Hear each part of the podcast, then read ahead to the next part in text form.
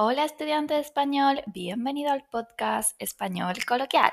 Hoy seguimos con la temática de expresiones coloquiales relacionadas con el amor.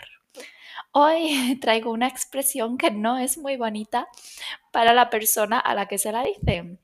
La expresión es ser un pagafantas, de pagar fantas, pagafantas. Es una expresión coloquial que se utiliza para referirse a una persona que trata de agradar a otra con intención de conseguir algo más.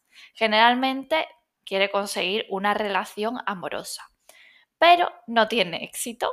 Por ejemplo, Luis lleva meses intentando conquistar a María, pero ella solo lo ve como un pagafantas.